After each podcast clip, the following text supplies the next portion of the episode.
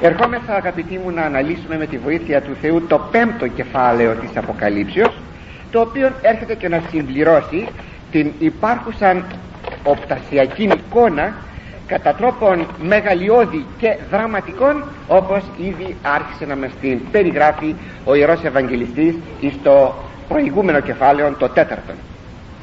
Συμπληρούνται η εικόνα αυτή με το εσφαγμένον εσφραγισμένον συγγνώμη με το εσφραγισμένον μυστηριώδες βιβλίων και με τον λυτρωτήν Χριστόν ως εσφαγμένων αρνίων είναι δύο κύρια σημεία της ε, συμπληρώσεως της εικόνος όπως αναλύεται στο πέμπτο κεφάλαιο. Και είδον επί την δεξιάν του καθημένου επί του θρόνου βιβλίων γεγραμμένων έσωθεν και έξωθεν κατεσφραγισμένων σφραγίσιν επτά.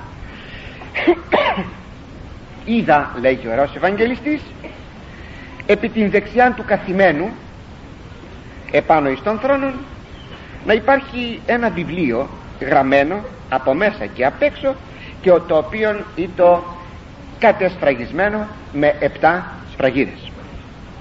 Ο καθήμενος επί του θρόνου όπως μας λέγει εδώ το χωρίον είχε στο δεξί του χέρι το οποίο και έτεινε προς επίδοση ένα βιβλίο. Το βιβλίο αυτό ή το περγαμινών ή παπύρινων πάντως ηλιτών ηλιτάριων. Δηλαδή μία λωρίς όχι όπως είναι η μορφή σήμερα των βιβλίων που είναι φύλλα που από τη μία τους άκρη είναι κολλημένα η γνωστή μορφή δηλαδή του βιβλίου όχι με αυτήν την έννοια αλλά με την έννοια του ηλιταρίου, του ηλιτού. Δηλαδή είχαμε δύο κυλίνδρους που επάνω σε αυτούς στον ένα ήταν τυλιγμένος ε, ο πάπυρος η, η περγαμηνή σε μορφή λωρίδας και όταν ξετύλιγες τον έναν κύλινδρο για να διαβάσεις τύλιγες τον άλλον κύλινδρο ήταν η παλιά μορφή των βιβλίων με αυτήν την έννοια ήταν το βιβλίο το οποίο κρατούσε ο καθήμενος επί του θρόνου και το οποίο κατά τον ιερών οπτασιαστήν ήταν γραμμένο και εσωτερικά και εξωτερικά.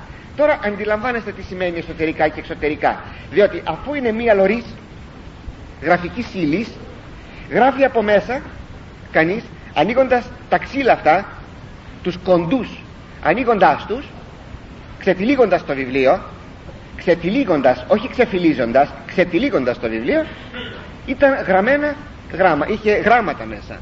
Εσωτερι, στην εσωτερική επιφάνεια. Αλλά και απ' έξω όπως ήταν η Λόρις στο απ' έξω μέρος. Ήταν λοιπόν γραμμένο το βιβλίο και εσωτερικά και εξωτερικά.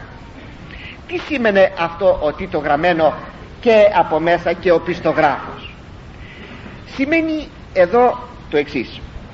Λέγει ο Άγιος Ανδρέας Κεσαρίας το βιβλίο σημαίνει την πάνσοφον του Θεού μνήμην νοούμεν εν οι πάντες κατά τον θείον Δαβίδ γράφονται και των θείων κρυμάτων την άβυσον την άβυσον. Ταύτης δε τα μεν έσω δια το πνεύμα εύληπτα ουκισί αλλά διστέκμαρτα. Τα δε έξω δια το γράμμα ευληπτότερα τι είναι αυτό το βιβλίο το ηλιτάριον; Είναι το σύμβολο της, της ε, πανσόφου μνήμης του Θεού στην οποία είναι γραμμένα τα πάντα. Αυτό που πολλές φορές ξέρετε ο λαός λέγει αν και έχει άλλη διάσταση εκεί.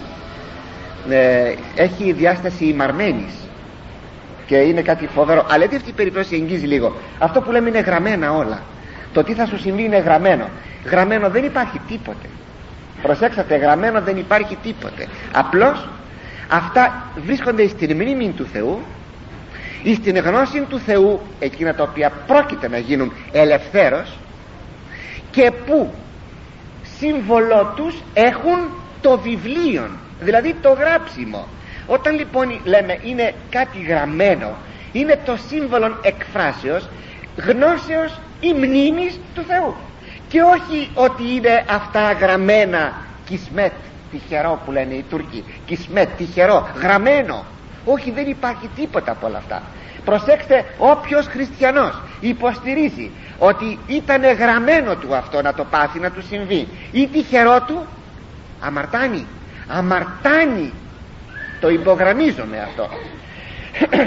Και ότι εκεί είναι γραμμένα λέγει στο βιβλίο πάντα σύμβολον τα θεία, η άβυσος των θείων χρημάτων δηλαδή πως σκέπτεται ο Θεός; Ποια τα σχέδια του Θεού και το καθεξής. Ακόμη όπως ήταν γραμμένο από μέσα και απ' έξω το βιβλίο είναι το σύμβολο ότι τα από μέσα δηλούν το πνεύμα των πραγμάτων το πνεύμα των γραμμάτων ενώ το απ' έξω το γράμμα. Δηλαδή το γράμμα όπως ξέρετε το καταλαβαίνουμε το βλέπουμε όπως και η Αγία Γραφή ή αν θέλετε το βιβλίο της Αποκαλύψεως. Δεν είναι καταχωρημένο μέσα στην Καινή Διαθήκη. Δεν το διαβάζουμε. Τι διαβάζουμε; Το γράμμα. Το πνεύμα το πνεύμα είναι από μέσα. Δηλαδή είναι κρυμμένο. Αυτό θέλει να πει ότι το βιβλίο που κρατούσε εις το δεξί του χέρι ο καθήμενος επί του θρόνου ή το γραμμένο από μέσα και απ' έξω.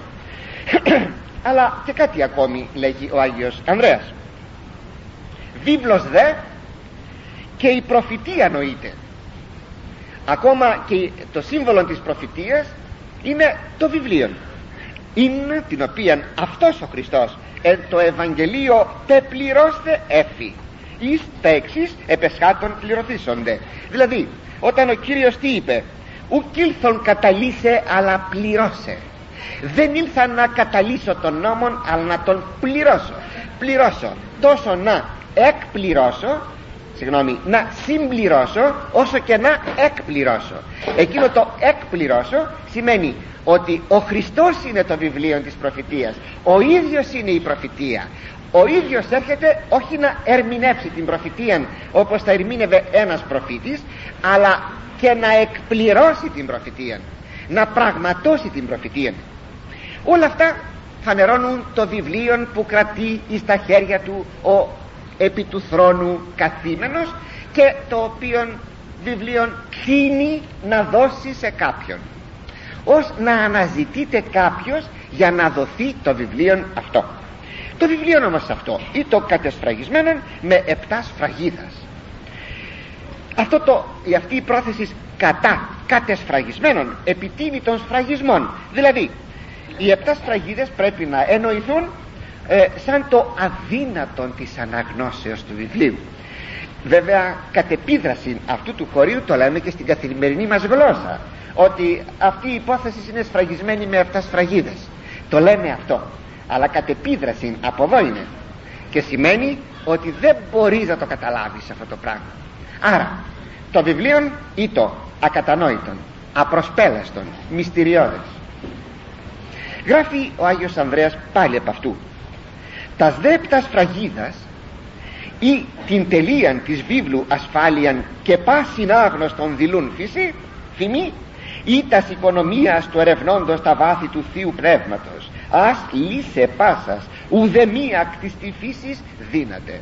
Τι μπορεί να φανερώνουν αυτές οι επτάς σφραγίδες ή ότι υπάρχει πλήρης ε, κατασφράγησης που να μην μπορεί κανείς να γνωρίσει τι γράφει ή απλώς να φανερώνουν να υπάρχουν εκεί τα βάθη του μυστηρίου της Θείας Οικονομίας δηλαδή το τι ο Θεός σκέφτεται να κάνει στην ιστορία και ποιο το τέλος της ιστορίας αλήθεια ποιο το τέλος της ιστορίας το ξέρουμε.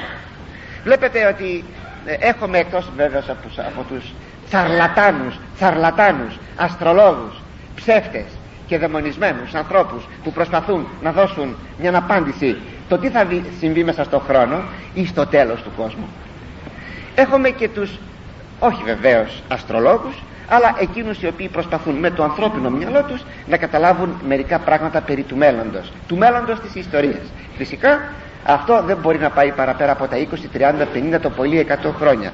Περισσότερο δεν μπορεί να πάει. Ποιος ξέρει το μέλλον; Και αυτά κατ' εικασίαν, κατ' υπόθεση. Ποιος γνωρίζει το μέλλον; Και προπαντός αυτό που λέμε και που είναι κατανόητο στην ανθρωπίνη διάνοια και απορριπταίων απορριπταίων το τέλος της ιστορίας. Σε όποιον διανοούμενο πείτε περί τέλους ιστορίας θα σας το απορρίψει αμέσως. Γιατί δεν μπορούμε να συλλάβουμε αυτό που λέγει εδώ ο Λόγος του Θεού. Τέλος της ιστορίας. Ε όλα αυτά λοιπόν είναι σφραγισμένα με αυτά σφραγίδες. Δηλαδή απροσπέλαστα μυστηριώδη ακατανόητα. Αλλά και το σπουδαίο το οποίο θα παρακαλέσω ιδιαίτερος να προσέξουμε είναι μια, μια διέπουσα αρχή εδώ στο κεφάλαιο τουλάχιστον αυτό ότι ουδεμία κτιστή φύσης δύναται να ανοίξει το βιβλίο. Όπως λοιπόν αντιλαμβανόμεθα το περιεχόμενο του βιβλίου που τίνεται προς επίδοση περιλαμβάνει όλο το βιβλίο της Αποκαλύψεως αυτό που έχουμε στα χέρια μας από του έκτου έως του 22ου κεφαλαίου και περιέχεται ολόκληρον το σωτηριώδες σχέδιο του Θεού περί του μέλλοντος. Εκείνο το αδιγενέστε και το οποίο μυστηριώδες μέλλον και απρόσιτον εις πάσαν όπως σας ετώνησα κτιστήν δημιουργίαν είναι προσιτών και γνωστών μόνον εις το εσφαγμένον αρνίων όπως θα δούμε πιο κάτω. Και συνεπώς εφόσον το εσφαγμένον αρνίων θα ίνιγε το βιβλίο τότε θα μπορούσαμε να γνωρίζουμε έστω το γράμμα και όχι το πνεύμα. Θα μπορούσαμε να γνωρίζουμε τι γράφει αυτό το βιβλίο και πράγματι το βιβλίο νύχθη. Και εφανερώθησαν κατά έναν μεγαλειώδη τρόπο εκείνα τα οποία έγραφε το βιβλίο. Ξέρετε πως όπως ακριβώς να σας το πω πως να σας το πω. Προσέξτε με για να το καταλάβουμε γιατί είναι ένα κλειδί αυτό το σημείο που θα σας πω. Ένα κλειδί κατανοήσεως. Έχουμε κάποιον και διηγείται μια ιστορία και τον βλέπουμε στον κινηματογράφο.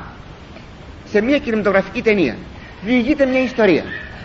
Εκεί που διηγείται την ιστορία ε, ανοίγει ένα βιβλίο και αρχίζει να διαβάζει. Εκεί που διαβάζει χάνομαι τον αναγνώστη όχι όμως τη φωνή του. Ακούμε την διήγηση. Προβάλλει τώρα ο κινηματογράφος σκηνές κατά εποπτικών τρόπων ως εικόνες δηλαδή από εκείνα τα οποία περιγράφει ο άνθρωπος που διηγείται και διαβάζει από το βιβλίο. Δηλαδή να κάποιος διηγείται μια ιστορία από τη Μικρά Ασία τα γεγονότα της καταστροφής κλπ κλπ. Εκεί λοιπόν που τον βλέπουμε και διαβάζει τον χάνουμε από την οθόνη. Ακούμε τη φωνή του όμως συνεχίζει να διηγείται και τώρα βλέπουμε τη Σμύρνη. Βλέπουμε τις άλλες πόλεις της Μικράς Ασίας βλέπουμε τη φωτιά που βάζουν οι Τουρκοί βλέπουμε την, ε, την, ε, την, την αναχώρηση την, την ε, άτακτον εκείνη αναχώρηση των, των ανθρώπων μας που έφυγαν από την Ανατολή κλπ. Ο διηγούμενος συνεχίζει την διήγηση την φωνή του. Αλλάζουν οι εικόνες συνέχεια. Ε αυτό το πράγμα γίνεται αγαπητοί μου. Θα δούμε πιο κάτω θα το δούμε αυτό του χρόνου πρώτο Θεός. Όταν θα αρχίζουν να ανοίγουν οι σφραγίδες μία μία ενώ θα ανοίγει η σφραγίδα και θα την ανοίγει ο, το εσφαγμένο αρνείο αμέσως θα εκτιλήσετε μία εικόνα. Με τη διαφορά πως στο παράδειγμα που σας είπα ο διηγούμενος τα της Μικράς Ασίας ανήκουν στο παρελθόν. Ενώ εδώ εμπροκειμένο ανήκουν στο μέλλον. Επειδή λοιπόν ανήκουν στο μέλλον και έχουμε εικόνα και δεν έχουμε, δεν έχουμε ορισμούς δεν έχουμε διατύπωση αλλά εικόνα όπως ξέρετε η εικόνα είναι, είναι πληθωρική είναι πλουσία αλλά και ταυτοχρόνως είναι ασαφής γιατί ακριβώς είναι πληθωρική. Δηλαδή έχει πολλές ερμηνείες. Έτσι εκτιλήσεται το γράμμα το οποίο καταγράφεται από τον Ευαγγελιστή Ιωάννη ή στο βιβλίο της Αποκαλύψεως το οποίο κρατάμε τώρα στα χέρια μας και το οποίο τώρα αναλύουμε. Και που το πνεύμα των γραφωμένων θα κατανοείται κατά την ωραιοτάτη και βαθυτά την ερμηνεία του Αγίου Ανδρέου και Σαρίας θα κατανοείται το πνεύμα του γράμματος σε κάθε σημείο της ιστορίας που θα εκδηλούνται, θα φανερούνται και θα πραγματούνται αυτό που το γράμμα είπα έχει. Παρακαλώ αυτό το πράγμα το κρατήσετε που σας είπα. Αποτελεί ένα κλειδί να κατανοήσουμε την Αγία Γραφή. Γιατί θα δείτε ότι υπάρχει ένας κικαιών εικόνων ε, που μπερδευόμαστε και λέμε μα πού θα βρούμε άκρια; Ε κάπως έτσι μπορούμε να βρούμε όπως σας εξήγησα την άκρια αλλά του ότι το εσφαγμένο αρνίων και όπως θα δούμε ο Ιησούς Χριστός είναι εκείνος ο οποίος εκείνο το οποίο εσφαγμένων αρνίων δύναται να ανοίξει το βιβλίο. Διότι αυτό μόνο γνωρίζει τα μέλλοντα και ουδεμία κτιστή δημιουργία το βλέπουμε ακόμη και από τα Ευαγγέλια. Γράφει ο Ευαγγελιστής Ματθαίος έναν λόγο του ιδίου του Κυρίου ο ουρανός και η γη παρελέψονται. Οι δε λόγοι μου ουμή παρέλθωση. Αγαπητοί μου ποιος τολμάει να πει μέσα στην ιστορία αυτό τον λόγο αυτή την κουβέντα; Ποιος τολμάει να το πει; Οι ουρανοί θα περάσουν τα λόγια μου ποτέ. Ποιος τολμά να το πει άνθρωπος; Κτιστό πλάσμα κτιστή δημιουργία άγγελος ή άνθρωπος. Ποιος τολμά να το πει; Μόνο ο Θεός τολμά να το πει. Και επειδή ο Χριστός είναι ο Θεός γι' αυτό το λέει. Περί δε της ημέρας εκείνης και της ώρας ουδής είδαν κανείς δεν γνωρίζει. Είναι το εσφραγισμένο βιβλίο ουδέ οι άγγελοι των ουρανών ή ο πατήρ μου μόνος.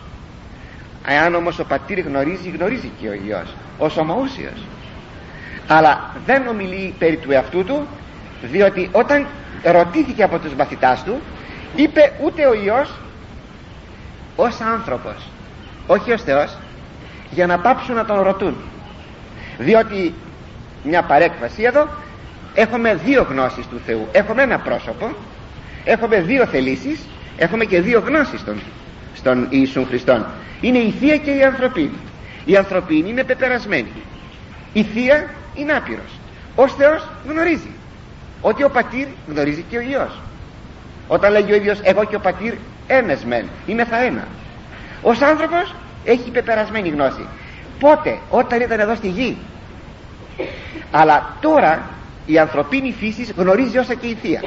Ένεκα της υποστατικής ενώσεως. Ωστόσο όμως συνεχίζει και λέγει Ιωάννης τώρα 5.20 ο πατήρ φιλεί τον Υιόν και πάντα δείκνυση αυτό α αυτός πει ο πατήρ αγαπά τον Υιόν και ό,τι κάνει το δείχνει στον Υιόν πράξεις 1,8 ούχι μόνο στη γνώνε χρόνους ή καιρούς ούσο πατήρ έθετο εν τη ιδία εξουσία είπε τότε στους μαθητάς του μετά την Αναστασή του. Είναι εκφραστικά ότι πράγματι το μέλλον είναι σφραγισμένο με 7 σφραγίδες. Ό,τι αποκαλύψει ο Θεός θα μπορούμε να το ξέρουμε. Ό,τι δεν αποκαλύψει θα μένει σφραγισμένο και είδων άγγελων ισχυρών κηρύσσοντα εν φωνή μεγάλη. Τι άξιος εστίν ανοίξε το βιβλίο και λύσε τα σφραγίδας αυτού. Και είδα λέγει ο Ιερός Ευαγγελιστής άγγελων ισχυρών. Ισχυρός άγγελος σημαίνει άγγελος με ισχυρή φωνή. Που να κηρύσει με μεγάλη φωνή και να λέγει ποιος είναι άξιος να ανοίξει το βιβλίο και τις φραγίδες του; Η παρουσία του αγγέλου αγαπητοί μου με την ισχυρά φωνή θυμίζει εκείνων των λόγων των παροιμιών του βιβλίου παροιμίε είναι στο εννέα κεφάλαιο που η σοφία η ενυπόστατο σοφία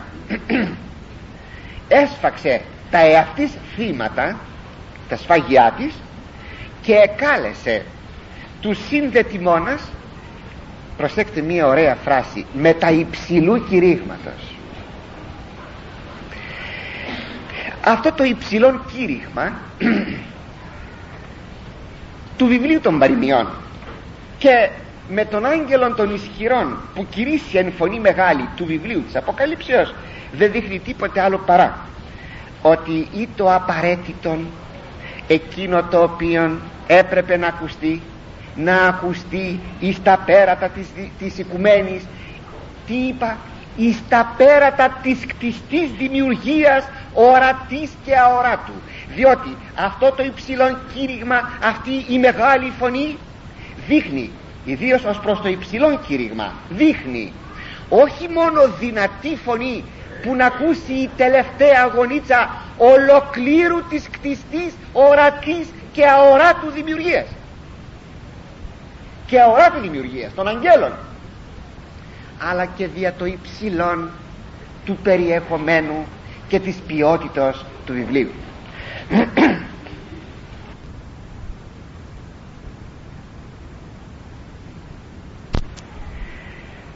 Και ακόμη να φανεί κάτι άλλο ότι αφού κανείς δεν μπορεί να το ανοίξει θα το ανοίξει το ασφαλμένο αρνίων. Συνεπώς το εσφαγμένο αρνίον έχει να παίξει ένα πολύ σπουδαίο ρόλο στην αποσφράγηση του βιβλίου δηλαδή στην αποκάλυψη των μελώντων στην ιστορία. Και ουδής σε δύνατο εν το ουρανό ούτε επί της γης ούτε υποκάτω της γης ανοίξε το βιβλίο ούτε βλέπει αυτό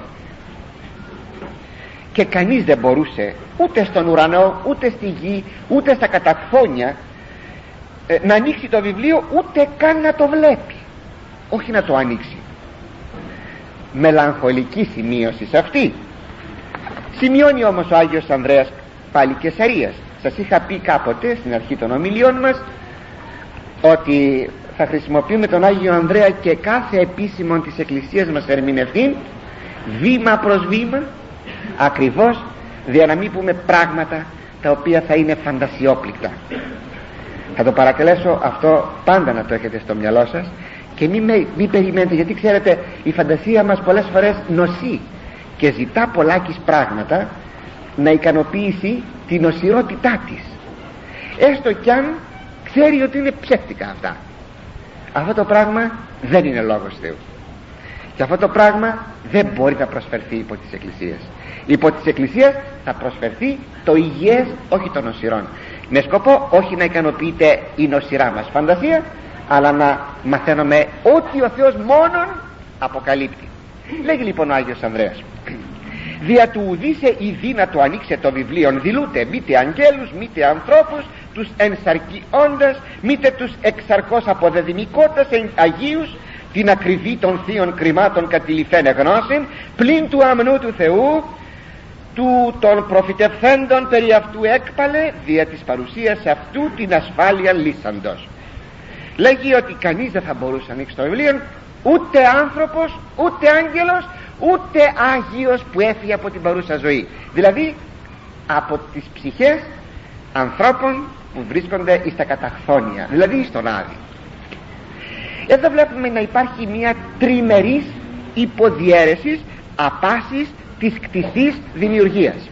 Είναι τα επουράνια τα επίγεια τα καταχθόνια είναι μια ε, τριμερής υποδιέρεση την οποία συναντούμε πολλές φορές στην Αγία Γραφή πολλές φορές. Βεβαίως περιττώ να σας πω ότι αυτή η υποδιέρεση είναι συμβατική. Είναι συμβατική. Και το κρίνουμε μόνο από ένα σημείο. Από τα καταχθόνια καταχθόνια ε, είναι αυτά που βρίσκονται στα έγκατα της γης. Αυτό θα πει καταχθόνια στα έγκατα της γης. Αλλά στα έγκατα της γης αγαπητοί μου δεν είναι οι ψυχές. Δεν είναι οι ψυχές. Είναι μια έκφραση. Συνεπώς η τριμερής αυτή υποδιέρεσης είναι συμβατική. Θέλει να δείξει ε, αυτά τα τρία θα λέγαμε επίπεδα της δημιουργίας. Αγγέλους ανθρώπους και ψυχές και κειμένων ανθρώπων πάντως θέλει κάτι να πει εδώ.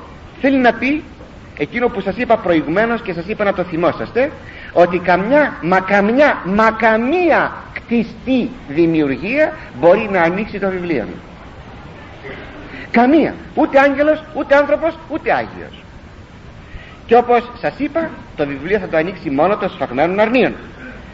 Είναι λοιπόν φανερόν από εδώ και είναι πάρα πολύ σπουδαίο αυτό να το σημειώσουμε ότι τότε αφού στην τριμερή υποδιέρεση της φύσεως δεν βρίσκεται κανένας άρα το εσφαγμένο αρνίων δεν είναι κτίσμα. Προσέξτε δεν είναι κτίσμα. Άρα τι είναι ο Θεός. Άρα το εσφαγμένο αρνίων ξαναλέγω δεν είναι κτίσμα.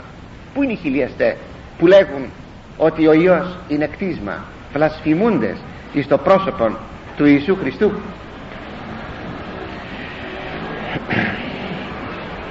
του ότι δεν μπορούσε κανείς να ειδεί και πολύ παραπάνω να ανοίξει το βιβλίο δείχνει όπως σας είπα αυτό το μυστηριώδες του μέλλοντος τις Άγιες Βουλές του Θεού και το απροσπέλαστον της γνώσεως από πλευράς ανθρωπίνης προγνώσεως. Δεν μπορούμε να προγνωρίσουμε τίποτε ούτε να προείδουμε τίποτε. Ακόμη πρέπει να ξέρουμε ότι η προφητεία ανήκει στο χώρο του Θεού ο άνθρωπος δεν μπορεί να χαλκεύσει προφητεία. Εκείνο που σας είπα προηγουμένως είναι κατοικασία. Πολύ δε παραπάνω ότι αν προβλέψει κάποιος τι μπορεί να γίνει σε 20 χρόνια. Το μέλλον λέμε της επιστήμης. Σε 20 χρόνια ή σε 50 ή σε 100 αυτό όμως είναι μια εικασία. Και δεν μπορούμε ποτέ να πούμε λεπτομέρειες. Μα ποτέ. Η προφητεία επαναλαμβάνουμε στο χώρο του Θεού. Και συνεπώς εφόσον η Εκκλησία μας προσφέρει την προφητεία είναι η μόνη αληθινή πίστη ούτε ο ανατολικός διαλογισμός έχει προφητεία ούτε δηλαδή ο βουδισμός ούτε άλλα φρούτα της εποχής από την Ανατολή ερχόμενα και εγκαθιστάμενα εις των δυτικών κόσμων και μάλιστα εις αυτή τη φτωχή ταλέπορη πατρίδα μας. Μόνο η πίστη του Χριστού είναι αληθής γιατί μόνη αυτή κατέχει τη γνώση του μέλλοντος που είναι η προφητεία που ανήκει σας είπα στο χώρο του Θεού. Και εγώ λέγει ο Ευαγγελιστής Ιωάννης και εγώ έκλεον πολύ ότι ουδής άξιος ευρέθη ανοίξε το βιβλίο ούτε βλέπειν αυτό. Και εγώ έκλεγα πολύ. Γιατί δεν βρέθηκε κανένας κανείς δεν βρέθηκε άξιος. Ούτε να το βλέπει ούτε πολύ παραπάνω να το ανοίξει το βιβλίο αυτός ο παρατατικός έκλεον δείχνει ότι ανεζητεί το ανα πάσα στιγμή μία λογική ύπαρξης από την κτιστήν δημιουργία για να μπορέσει να πει αυτή την τυχόν αγαθήν έκφαση της πορείας της Εκκλησίας αυτή την ιστορία από τους διωγμούς που υφίστατο αλλά δεν ευρίσκεται καμία κτιστή λογική ύπαρξης και εφόσον ο Ευαγγελιστής συμπαθώς εφαίρετο προς την Εκκλησία και βλέπει ότι δεν υπάρχει κανείς που να αποκαλύψει ποιο το μέλλον της Εκκλησίας ο Κύριε θα έλεγε εκεί εν παρενθέσει ο, ο Ευαγγελιστής θα διωκόμεθα διαρκώς. Θα τρέφουμε σαν τους ποντικούς μέσα στις τρύπες της γης για να σε λατρέψουμε. Θα μας σκορπίζουν οι εχθροί σου σαν τα παιδιά του λαγού θα τρέχομαι από εδώ και θα τρέχομαι από εκεί. Κοίταξε Κύριε εγώ είμαι στερημένος του ποιμνίου σου των λογικών σου προβάτων. Εγώ, με, εγώ είμαι εξόρισος στην Πάτμον. Δεν βλέπω τους δικούς σου. Εγώ και εσύ, εσύ και εγώ. Πού είναι το ποιμνιό σου; Σκορπισμένο. Πόσο Κύριε θα κρατήσει αυτό; Πάντοτε σε ολόκληρη την ιστορία. Μέχρι που να ξανάρθεις Κύριε. Πες μας. Κανείς λοιπόν δεν υπάρχει που να αποκαλύψει τι θα γίνει στο μέλλον. Σε παρακαλώ Κύριε πες μας και ο Ευαγγελιστής κλαίει. Κλαίει διαρκώς κλαίει. Και μάλιστα αυτό το ιδιαίτερος έκλεον πολύ παρατεταμένα και πολύ. Είπε κάποιος χωρίς δάκρυα δεν εγγράφει η Αποκάλυψη. Ούτε μπορεί να κατανοηθεί χωρίς δάκρυα αγαπητοί μου αυτό θα έλεγα ότι ισχύει και για ολόκληρη την Αγία Γραφή. Προσέξτε το αυτό. Εάν πάρουμε το βιβλίο στα χέρια μας αυτό την Αγία Γραφή και το διαβάζουμε ακαδημαϊκά όπως θα διαβάζαμε τα βιβλία της τσέπης που κυκλοφορούν με τα ποικίλα μυθιστορήματα τότε ποτέ δεν θα γνωρίσουμε το πνεύμα του βιβλίου παρά μόνο το γράμμα για να καταλάβουμε το πνεύμα του βιβλίου πιστέψτε με πρέπει να αρχίσουμε δάκρυα πάνω στο βιβλίο αυτό. Δάκρυα. Ποικίλα δάκρυα.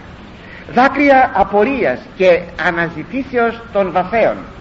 Κύριε τι σημαίνει αυτό που διαβάζω εδώ; Αποκάλυψε μου φανέρωσε μου ή δάκρυα χαράς και ικανοποιήσεως από το Λόγο του Θεού. Ή δάκρυα που έρχονται από την συνέστηση της μεγάλης αγάπης του Θεού. Της πολύ μεγάλης αγάπης του Θεού. Πάντως με δάκρυα. Το βιβλίο αυτό δεν ανοίγει χωρίς δάκρυα. Ακούσατε το; Να το ξέρετε. Σας παρακαλώ πολύ να το καταλάβουμε αυτό. Πάντως από την όλη σκηνή που βλέπουμε είναι ο πατήρ κρατάει το βιβλίο. Ταυτοχρόνως λέει κανείς δεν το βλέπει όμως πως εξηγγέλθει από, από τον άγγελο. Για να μην την είπε σαφή, σαφή περιγραφή ότι το κρατάει στο δεξί χέρι και ετοιμάζεται να το δώσει σε κάποιον, σε ποιον, πού, πώς. Είναι ο άγγελος που φωνάζει και ο Ιωάννης που κλαίει. Είναι αξιοπαρατήρητο το εξή λέει παρακάτω τον πρεσβυτέρα τι ωραία αληθινά συγκινητική εικόνα. Όταν πολλές φορές σε κάποιον που κλαίει απαρηγόρητα του λέμε μη κλαις αλλά όταν είναι θα έτοιμοι να πούμε σε κάποιον να μην κλαίει έχουμε τον λόγο να τον κάνουμε να μην κλαίει. Θα, τον, θα του πούμε να σταματήσει αλλά θα του δώσουμε κι εμείς τον λόγο εκείνον που δεν θα ξανακλαίει πια. Όταν ο Κύριος είπε στην χείρα της Ναΐν μη κλαίε της το είπε. Όχι φιλολογικά όπως πολλές φορές εμείς λέμε σε κάποιον που πενθεί. Μη κλαις. Άλλο εάν του πούμε δεν πιστεύεις στην Ανάσταση των νεκρών αν του το πούμε τότε έχουμε το δικαίωμα να του πούμε μη κλαις και ο Κύριος όταν είπε στην χείρα μη κλαις είχε μπροστά του την Ανάσταση του γιού της. Αυτό είναι τόσο σπουδαίο. Ένας λοιπόν εκ των πρεσβυτέρων είπε μη κλαίε μη κλαις είναι ο πρεσβύτερος. Ενθυμίστε την εικόνα. Οι 24 πρεσβύτεροι γύρω από τον θρόνο του καθημένου. Είναι ως ανίκονοι στο ανθρώπινο γένος και συνεπώς συμμερίζεται τη θλίψη του Ιωάννου επειδή τώρα αυτός ο πρεσβύτερος ανήκει στον ουράνιον χώρο βλέπει και ατενίζει τον Χριστόν ως νικητή και δυνάμενο να ανοίξει τα βιβλία γι' αυτό και λέγει στον Ιωάννη μη κλαις είναι η παρηγορία των Αγίων που δίδουν στους πιστούς που ευρίσκονται εδώ στην γη Ω αυτή η παρηγορία. Ξέρετε δε ότι στην κορυφή των Αγίων είναι η υπεραγία Θεοτόκος γι' αυτό λέμε υπεραγία. Όχι Αγία υπεραγία στην κορυφή και η υπεραγία Θεοτόκος παρηγορεί τους ανθρώπους. Είναι η παρηγορία των Αγίων. Είναι πολύ μεγάλη η παρηγορία των Αγίων. Όσοι μάλιστα ζουν την θλίψη του κόσμου τούτου ένεκα του Χριστού. Ζουν αυτήν την θλίψη κατά Θεόν θλίψη τότε συχνά επιτρέπει ο Θεός εις την υπεραγία Θεοτόκο και εις τους Αγίους Του να δίδουν παρηγορία εις τους πιστούς με διάφορες με διάφορες διαφόρους τρόπους. Δεν σας λέγω ποιους τρόπους πολλούς τρόπους. Δίδουν παρηγορία εις τους πιστούς. Μεγάλη παρηγορία. Αυτός ο πρεσβύτερος ομιλεί στον Ιωάννη και δεν λέγει το όνομα Ιησούς Χριστός αλλά λέγει δύο άλλα χρησιμοποιεί δηλαδή δύο άλλα πασίγνωστα ονόματα ως χριστολογικά χωρία της Παλαιάς Διαθήκης. Το πρώτο. Όταν λέγει μη κλαις να ενίκησε ο Λέων το Λεοντάρι από τη φυλή του Ιούδα. Όπως αντιλαμβάνεστε αγαπητοί μου αυτό αναφέρεται στο βιβλίο της Γενέσεως όταν ο Ιακώβ δίδει προτελευταίο κεφάλαιο είναι δίδει προφητείες στα 12 παιδιά του και λέγει στον Ιούδα ότι από αυτόν θα ξεκινήσει ο Μεσσίας να έλθει στον κόσμο. Και του λέγει εκεί ως λέον και ως κύμνος λέοντος πεσείτε και τι θα γερεί αυτόν; Θα πέσει σαν λεοντάρι και σαν λεονταράκι. Ποιος τολμά να τον ξυπνήσει ποιος τολμά να τον σηκώσει αφού είναι λεοντάρι. Ποιος πάει κανείς να πει στο λεοντάρι σήκω με ενοχλείς φύγε από εδώ λεοντάρι γαρ λεοντάρι δηλαδή με άλλα λόγια είναι ο Μεσσίας. Και τον εμφανίζει εδώ ως λέοντα. Χρησιμοποιεί λοιπόν αυτήν την γνωστοτάτηρη στους Εβραίους χριστολογική θέση της Παλαιάς Διαθήκης δια να δηλώσει ότι ο Ιησούς Χριστός είναι ο Μεσσίας. Ταλέποροι Εβραίοι που τον αναμένετε ακόμα και ανταυτού θα έλθει για σας ο Αντίχριστος. Το άλλο χωρίο είναι από τον προφήτη Ισαΐαν στο 11ο κεφάλαιο 1 έως 10 σπίτι σας πηγαίνετε να το διαβάσετε αυτό 11ο κεφάλαιο 1 έως 10 και λέγει εκεί ονομάζει τον Μεσσίαν ότι κατάγεται από τη ρίζα Ιεσέ και του δίδει χαρακτηριστικά μεσιανικά τα οποία δεν αποδίδονται στον Δαβίδ γιατί η ρίζα του, του Ιεσέ Ιεσέ είναι ο πατέρας του Δαβίδ. Δεν τα έχει τα χαρακτηριστικά αυτά ο Δαβίδ δεν είναι δυνατόν γιατί είναι άνθρωπος συνεπώς απόγονος του Δαβίδ. Δηλαδή ο Μεσσίας. Πιθανότατα το ένα από τα τέσσερα ζώα που είχαμε αναλύσει την περασμένη φορά και που ομοίαζε με λέοντα πιθανότατα το ζώο αυτό να απηχεί την ιδιότητα του Μεσσίου όπως και ο συμβολισμός των υπολείπων τριών ζώων. Και που οι ιδιότητες αυτές των τεσσάρων ζώων αναφέρονται τόσο εις των καθήμενων επί του θρόνου όσον και εις το εσφαγμένων αρνίων των Ιησούν Χριστών έτσι ο Μεσσίας ο Ιησούς ο ιστορικός Ιησούς ενίκησε υπερίσχυσε της ιστορίας δια του απολυτρωτικού του έργου δια να ανοίξει το κατεσφραγισμένον αυτό βιβλίο και είδον εν μέσω του θρόνου των τεσσάρων ζώων και εν μέσω των πρεσβυτέρων αρνίων εστικός ως εσφαγμένο έχουν κέρατα επτά και οφθαλμούς επτά. Α εσύ τα επτά πνεύματα του Θεού αποστελόμενα εις πάσαν την γη. Το έκτον χωρίο του πέμπτου κεφαλαίου.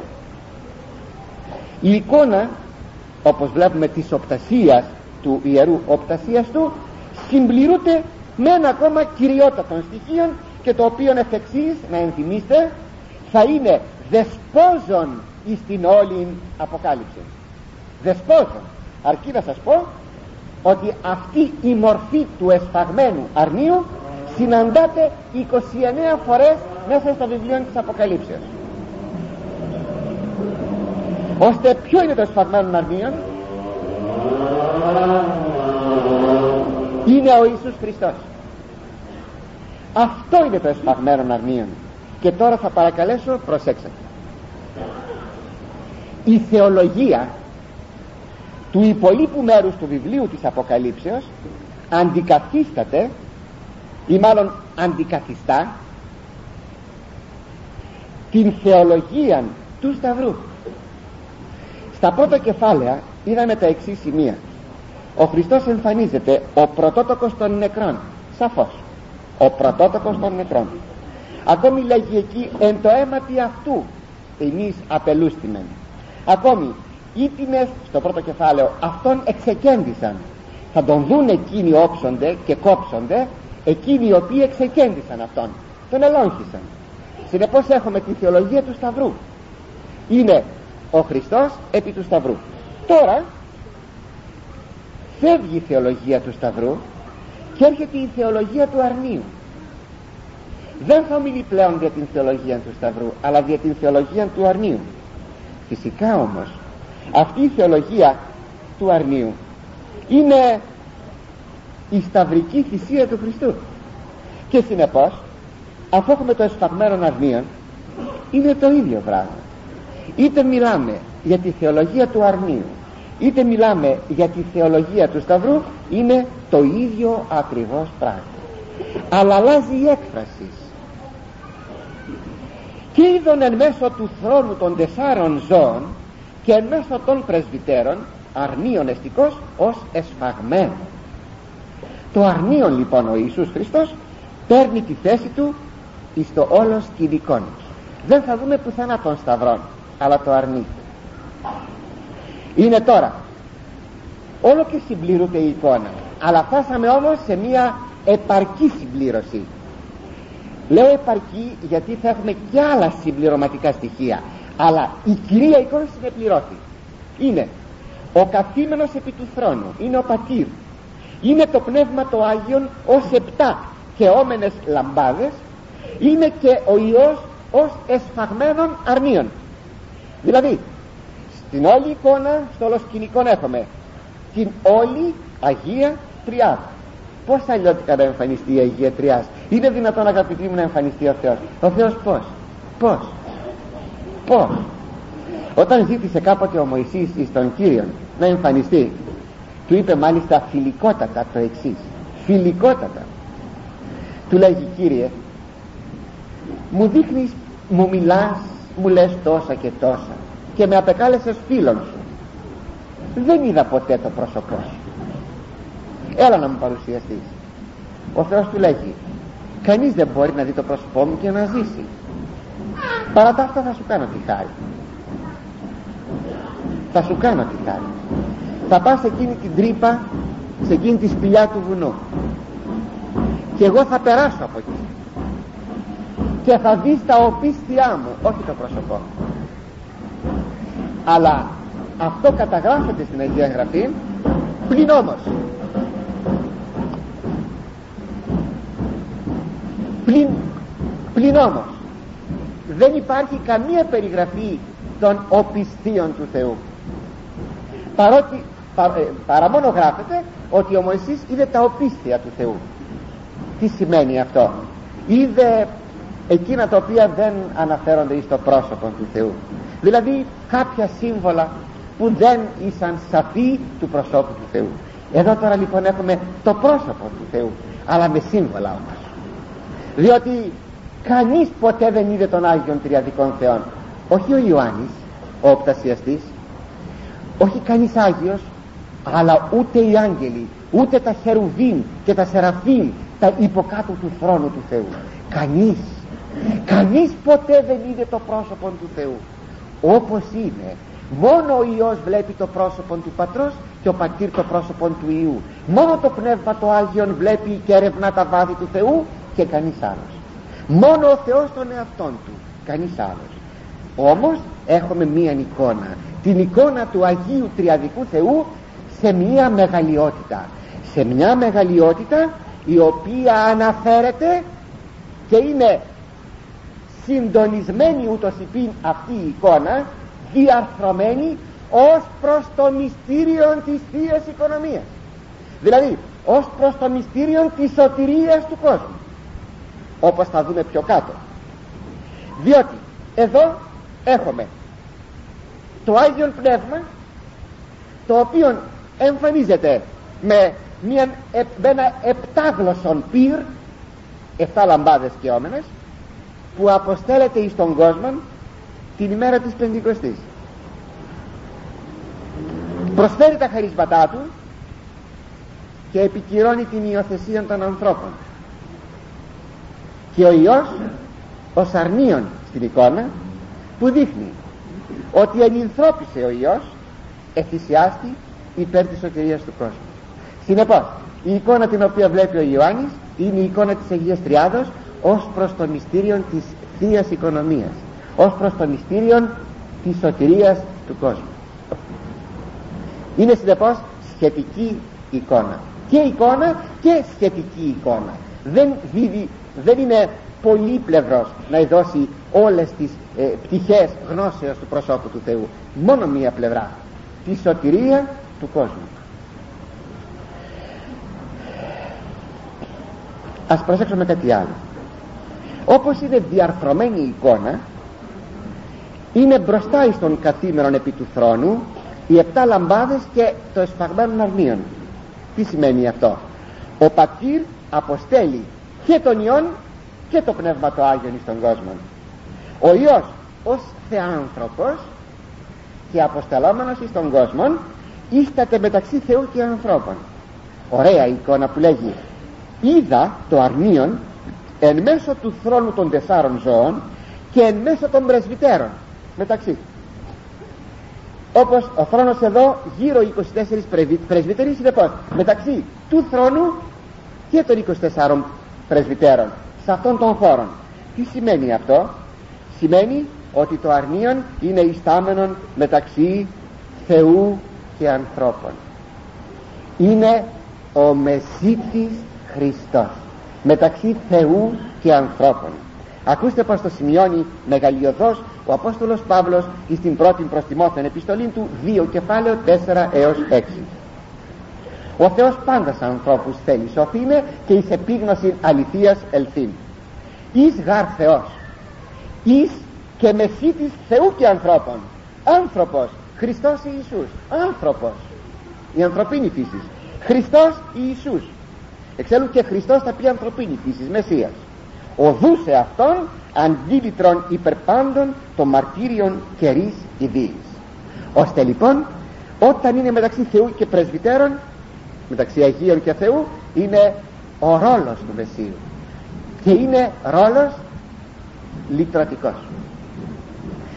Αν θέλετε θα ήθελα να σας έλεγα δεν το καταλάβετε όμως είναι ένα, στην τεχνική ένα παράδειγμα ως προς την προσαρμογή του ποινίου φωνής ενός μεγαφώνου με το, με το πρωτεύον του μετασχηματιστού. Δεν το καταλάβετε όμως είναι στην τεχνική. Είναι όμως θαυμάσιο παράδειγμα για να, να πει κανείς αυτό που τώρα θα ήθελα να σας πω. Όπως είναι ο Υιός ο ενανθρωπής σας είναι οι δύο του όψεις. Είναι οι δύο του φύσης. Η μία είναι η ανθρωπίνη η άλλη είναι η θεία. Ένα πρόσωπο όμως υπάρχει. Ένα πρόσωπο. Με τη θεία φύση ο Υιός βλέπει τον Θεόν. Βλέπει τον Πατέρα των Υιών και το Άγιον Πνεύμα. Με την ανθρωπίνη φύση βλέπει τους ανθρώπους. Συνεπώς ο Θεός βλέπει τους ανθρώπους όχι βλέποντας τους ανθρώπους αλλά βλέποντας την θεία φύση του Ιού η οποία είναι ενωμένη με την ανθρωπίνη φύση και συνεπώς δια του Ιού βλέπει τους ανθρώπους. Αυτή την εικόνα έχουμε μπροστά μας. Αυτός είναι ο Μεσίτης Χριστός. Προσέξτε μόνο οι λέξεις Μεσσίας και Μεσίτης δεν έχουν καμία σχέση. Μεσσίας εβραϊκά θα πει Χριστός και χρησμένος. Μεσίτης είναι ελληνική λέξη. Μοιάζουν φωνητικά αλλά δεν είναι όμως οι ίδιες λέξεις.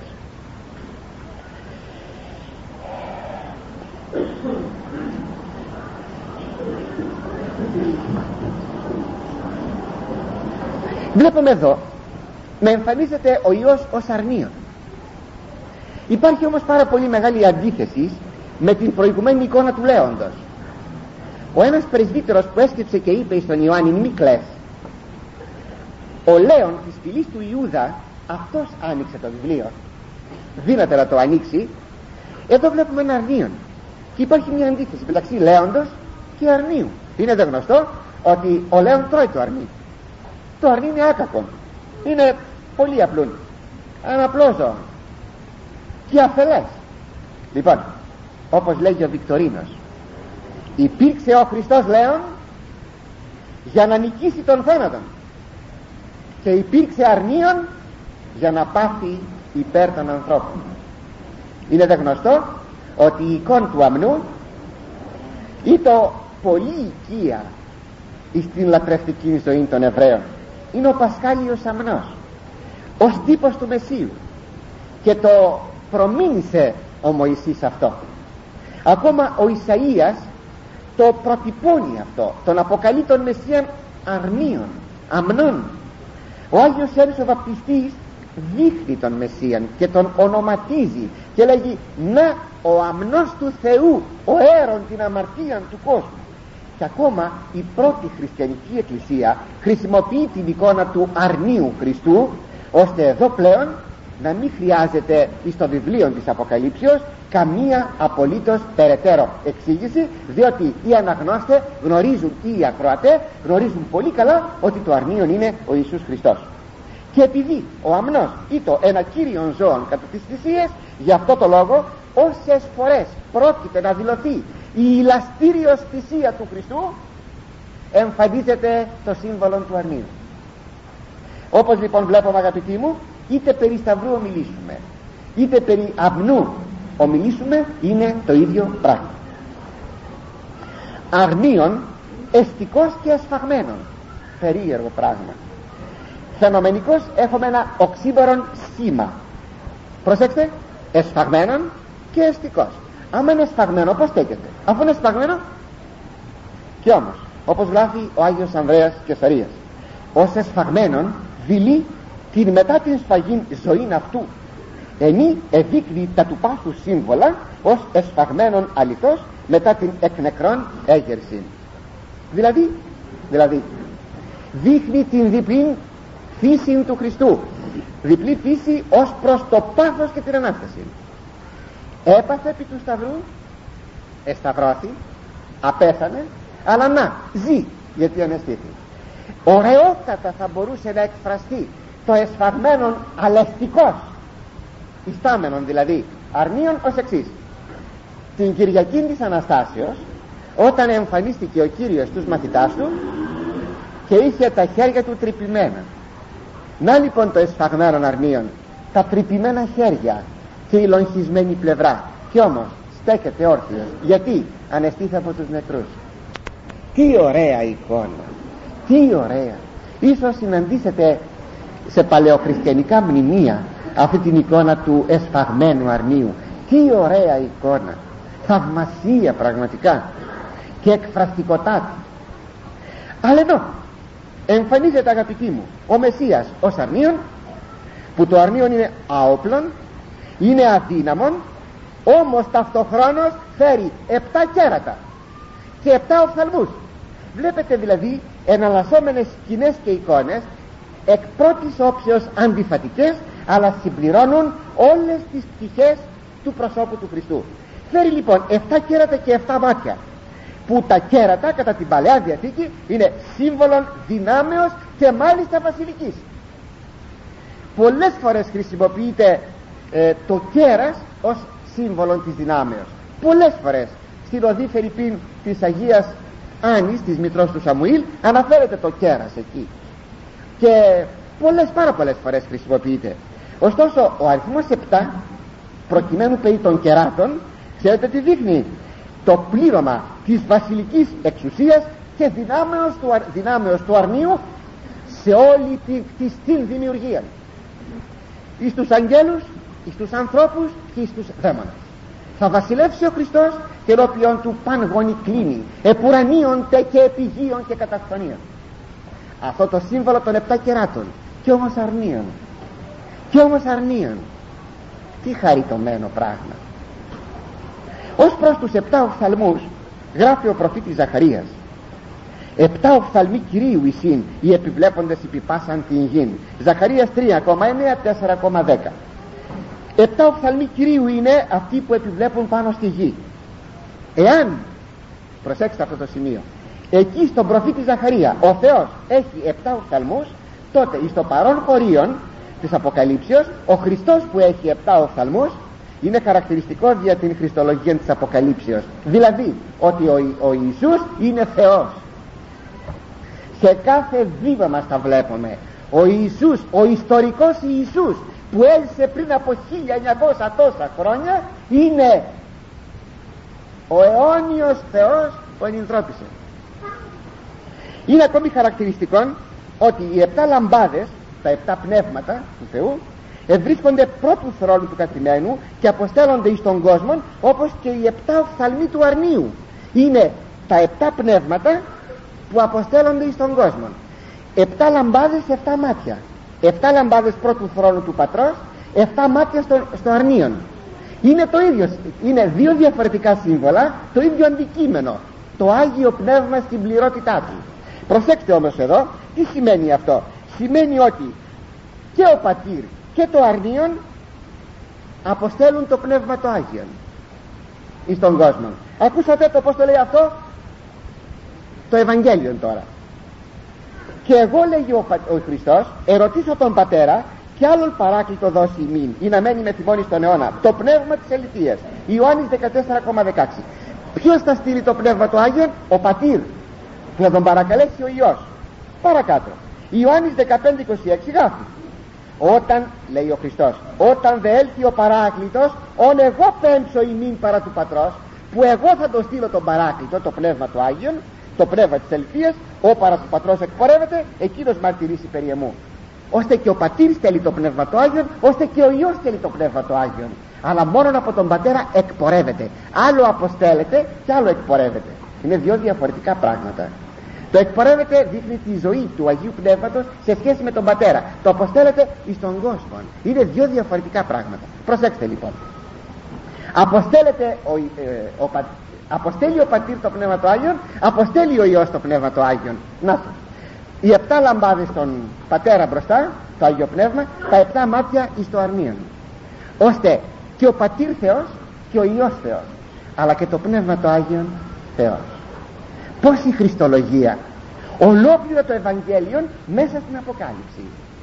Και ταυτοχρόνως ξεδιπλώνεται αγαπητοί μου μπροστά μας το μέλλον της Εκκλησίας μέσα στην ιστορία αυτά για απόψε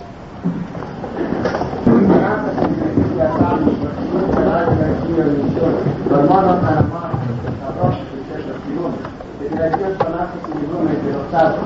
Σιγά είναι όσοι μόνο εκτός του άλλου κοίτανε το όνομά του όνομά του. Δεν σε πάτε στην πιστή του αφιλήσουμε και του Χριστού Αγία Ανάσταση. Και του γάτι είτε δια του σταυρού χαρά εγώ το κόσμο. Διαπαντός ευλογούνται στον Κύριο μιλούν την Ανάσταση αυτού. Σταυρών γαλυπομήνας διημάς θανάτων θάνατος. Χριστός